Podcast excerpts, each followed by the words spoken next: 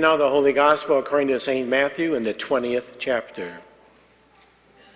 Then the mother of Zebedee's sons came to Jesus with her sons, and kneeling down, asked a favor of him. What is it you want? he asked. She said, Grant that one of these two sons of mine may sit at your right hand and the other at your left hand in your kingdom. You don't know what you are asking, Jesus said to them.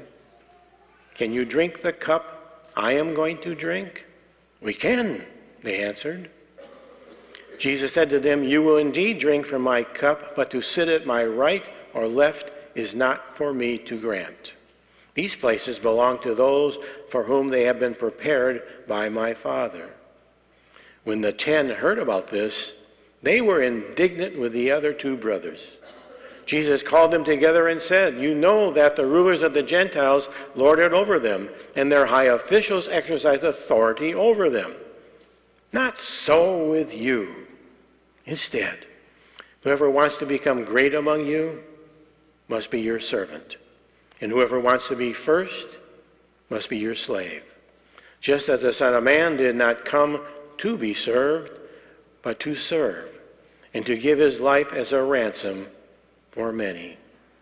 This is the gospel of the Lord.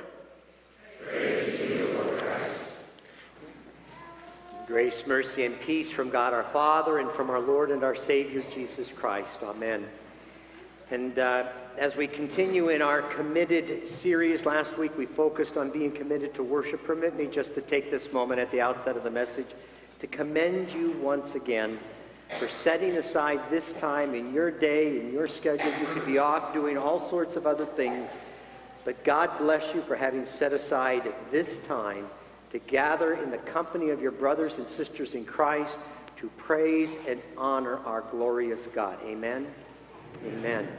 And as we continue uh, today focusing on committed to action, I want to share with you uh, a story is told back in the days of the American Revolution uh, of a man who, in civilian clothes, was, was riding on his horse and came upon a group of soldiers who were in the process uh, of uh, refortifying a, a, small defensive barrier. And the leader of this band of soldiers was standing over them, telling them to do this, barking out of orders, telling them to do that. And at, the, at that, the man on the horse paused and just uh, turned to the, uh, the, the soldier who was leading them and said, your, your, your men look awfully tired. I think they could use an extra set of hands. You know, is there a reason why you're not helping? And at that, the man kind of reared back and rather retorted and said uh, rather abruptly, Sir, I am a corporal. And at that, the man on the horse apologized, but then he got down from his horse and he himself began to help the soldiers. And then, with the job done, the man turned and said to the corporal, he said, Mr. Corporal, the next time you have a job that needs to be done and not enough hands to do it, I want to encourage you to go to your commander in chief, and I will come and help you again the next time. the passerby, George Washington. Well, my friends, what George Washington modeled for his soldiers, we see our Lord Jesus Christ modeling for us as his disciples. Today, as we focus on being committed to action, what it means for us as disciples of our Lord Jesus Christ, uh, we take the time to reevaluate and reconsider and even renew our commitment as far as, as, and as we focus on yet another moment where Jesus teaches his disciples about what it means to be great in the kingdom of God. Now, in order to set the stage for this conversation that, that was uh, read in our gospel lesson, it's important for us to take a few steps back so that we get the big picture of what's going on here. You will recall back when Peter made that great confession up at Caesarea Philippi, when, when he said of Jesus, You are the Christ, the Son of the living God. Matthew tells us from that time on, Jesus began to explain to his disciples that he must go to Jerusalem and suffer many things, and that he must be killed. My friends, what Jesus was beginning to do with his disciples was to explain in, de- in detail his mission and his purpose. And what we see that Jesus was not only a man on a mission, but there was nothing that was going to keep him from accomplishing that mission.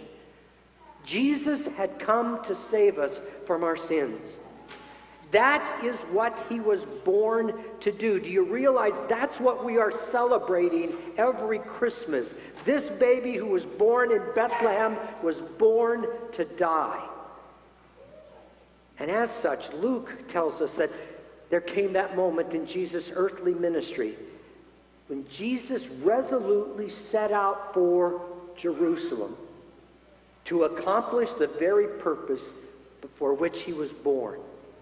And therein we see how our Lord Jesus was committed to action. He was committed to you and to me. And so, just prior to our text, the, the gospel lesson read for us today, we find that Jesus and his disciples have now traveled south along the Jordan River Valley, which was the traditional route for true Jews traveling from, from Galilee to Jerusalem. And they had arrived to Jericho. And it's important to note that it was at Jericho, as they were heading south along the Jordan, that they then took a hard right and began to make literally the upward trek, traveling a road up, up 3,400 feet in elevation change from the Jordan River Valley up to the city of Jerusalem. And it's at this literal turning point that Jesus uses this again to remind his disciples now, guys, you need to understand what we're doing here is we're heading to Jerusalem. And he again explains to them that he is going there so that he might suffer and die. And you might also recall that the very first time Jesus began to explain this to his disciples, how Peter took Jesus aside and rebuked him and said, Lord, this shall never happen to you. To which it elicited the response from Jesus to Peter, Get behind me, Satan. Peter wasn't too stellar in that moment, was he? Well, here in the third time that Jesus has this conversation with his disciples, we find even here his disciples' response to that conversation is not all that stellar.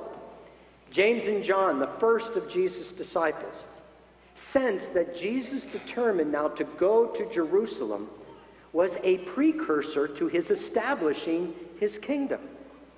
However, they misunderstood the true nature of Jesus' kingdom. They thought it to be an earthly kingdom. And as Jesus is about ready to turn the corner and head up to Jerusalem, they saw their opportunity to secure positions of greatness for themselves in Christ's kingdom. And, and it's kind of like, I don't know if it was this way in your household, but in my household, where there were five of us kids, whenever mom or dad were taking us somewhere in the car, oh my goodness, there was an argument that arose from us kids, what we called calling dibs on the front seat of the car. Am I, am I the only one that had this in their family? You know? I mean, all of a sudden, and the rule was this whoever called it first got it. It doesn't matter how many other times before you got it, just as long as you call it first. It's not about being fair, it's not about being equal, it's who called it first. And that's what we see James and John's doing. I call dibs on left, I call dibs on right. And it's like, guys, weren't you paying attention to what Jesus had just said? Now, what I want you to note here is that Jesus does rebuke his disciples. But he does not rebuke him in the way that you might think. Jesus does not rebuke his disciples for their desire to be great. You notice that? No, he, he doesn't say, stop trying to be great, or I'll come back there. No, what Jesus does do, however, is challenge their definition of greatness. Jesus said, Whoever wants to be great among you, because it's all right to be great, is to be your servant. This is where I want you to go all the way back to Genesis and right from the very beginning and pay attention to the fact that God has created humanity for greatness. In the Garden of Eden, God blessed the first man and the first woman and said to them, Be fruitful, increase in number, fill the earth, and subdue it. Rule over the fish of the sea and the birds of the air, and over every living creature that crawls on the ground. And then later, God said to Abraham, I will make you into a great nation, and I will bless you. And I will make your name great, and all peoples will be blessed through you. Even our Lord Jesus said, Whoever practices and teaches these commands that I have taught will be called great in the kingdom of God. So, once again, wrap our heads around this. Greatness is part of God's plan for you and for me. Unfortunately, Satan, the world, and our own sinful flesh has taken God's design for greatness and turned it inward.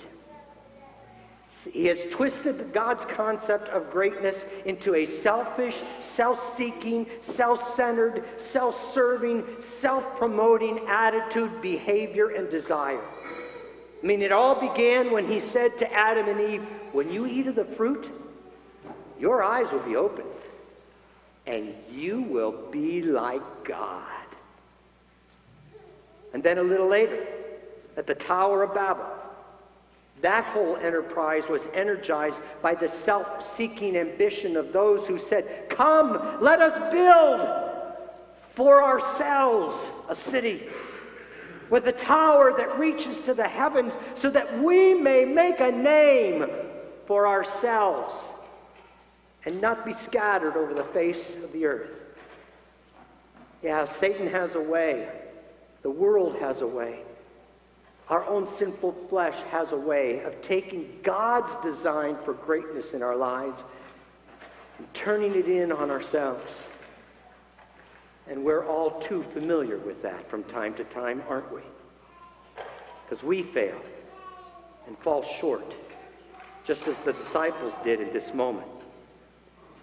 Jesus, however, uses this moment to take that worldly perception of greatness and once again turn it outward, just as God intended from the beginning. And it's most important what Jesus had just said to his disciples before this whole endeavor of self seeking broke out among them.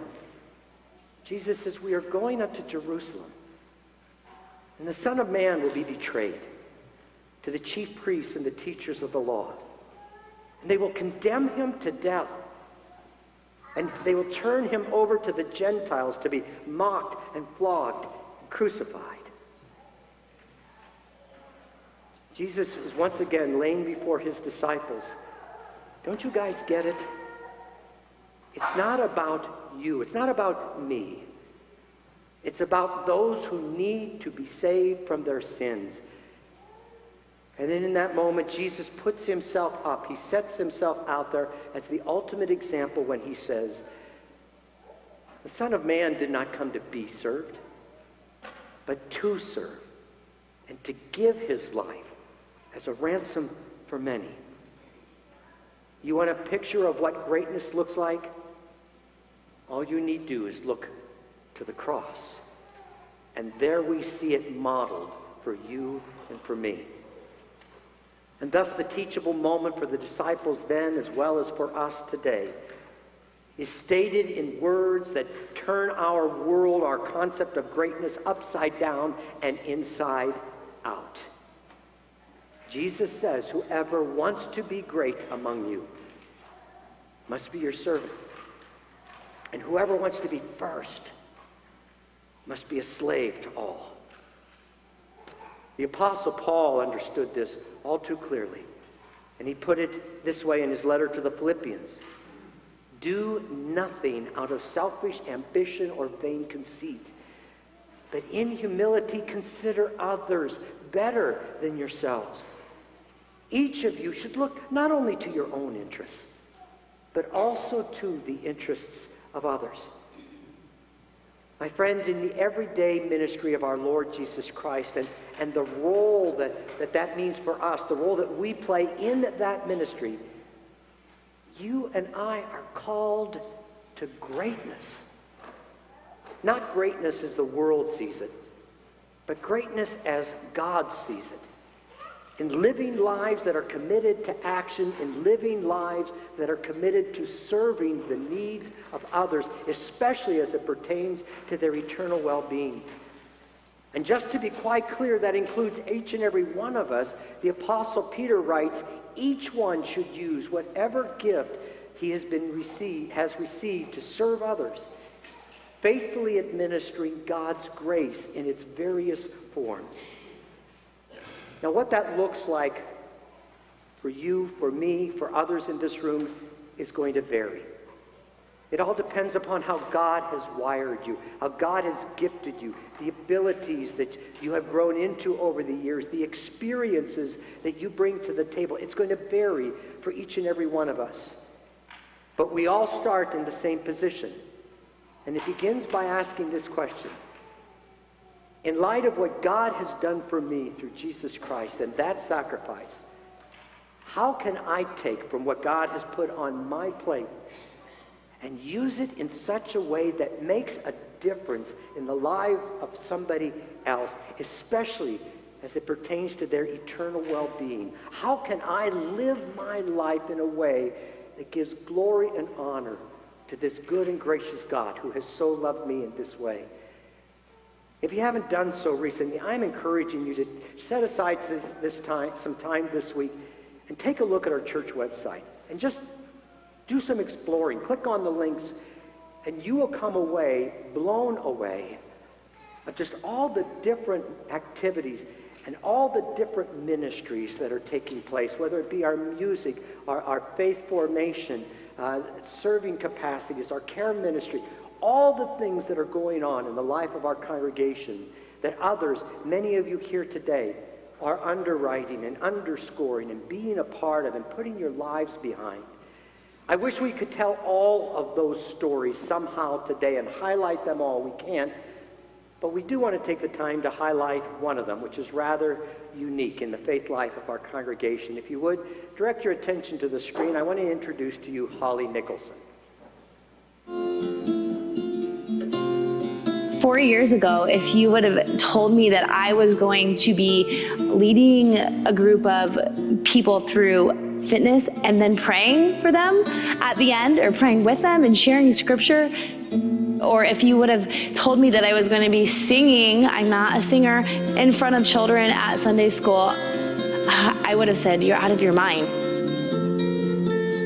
This church has been awesome at really allowing me to take what I have in my mind and in my heart and the things that God is putting in my heart and really letting me um, run with them, literally. I feel like I've been able to marry a lot of my um, talents, whether it be working with kids, working with women, working in fitness to spread the word of Jesus here at church for me, especially with fitness, that's not an ordinary ministry, but it's an ordinary activity. So we can turn those ordinary things in our life, in our everyday life, into ministry. God calls us to share our time and our talent and our treasure. And no matter what those talents are, He asks us to really bring people to Him. And it doesn't matter where you are in your faith, um, as long as you're sharing it out loud and um, sharing the word of Jesus and His love with everybody wherever you are.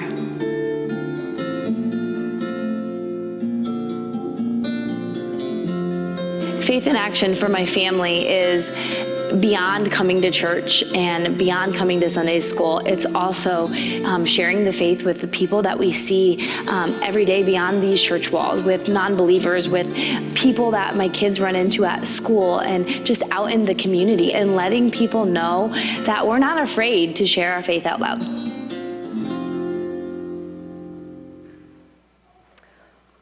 Holly has found a way to take from what God has placed on her plate and use it in a way that is impacting the lives of others. And so I put that question before you again today. And that's the whole purpose of the card that's been placed in your worship folder that we're encouraging you to, to fill out and put in the offering plate or put in one of the receptacles out in the Welcome Center area. How has God wired you? How has God gifted you? What's a life experience that you've gone through that you can somehow take and turn and use in a way that touches the life of someone else in a way that makes not just a temporal difference, but perhaps even an eternal difference? And I want you to understand what we're talking about here. It's not just about ticking off a box on a checklist and say, all right, I've done it now. I mean, you know, it would be great if you go home today and for the next three days you devote yourself, you're committed to action. I'm, I'm not uh, disagreeing. That would be awesome if you did that. But we're not talking about after three days you go, okay, I'm done with that. Now I can return back to my life of just thinking about me and what's important to me. This isn't about going home today and saying, Mom, I'll, I'll do the dishes today, or, you know, honey, I'll let, you know, let me do the dishes today, and then you're done with it. Our Lord Jesus Christ didn't just take a moment. He didn't just take a phase. He devoted his whole life, even sacrificed his whole life, so that we might have an everlasting relationship with Almighty God. And as followers of Jesus, we follow Jesus. We follow our leader. And as he was committed to action, so are we. So, my hope and my prayer is that as we go forth this day in our lives, that you and I would truly aspire to be people of greatness and to understanding God's kingdom. Greatness comes as a result of our living lives of action to the glory of God and to the well being of others. God, grant that to each of us as we make our commitment today. In Jesus' name, amen. Amen.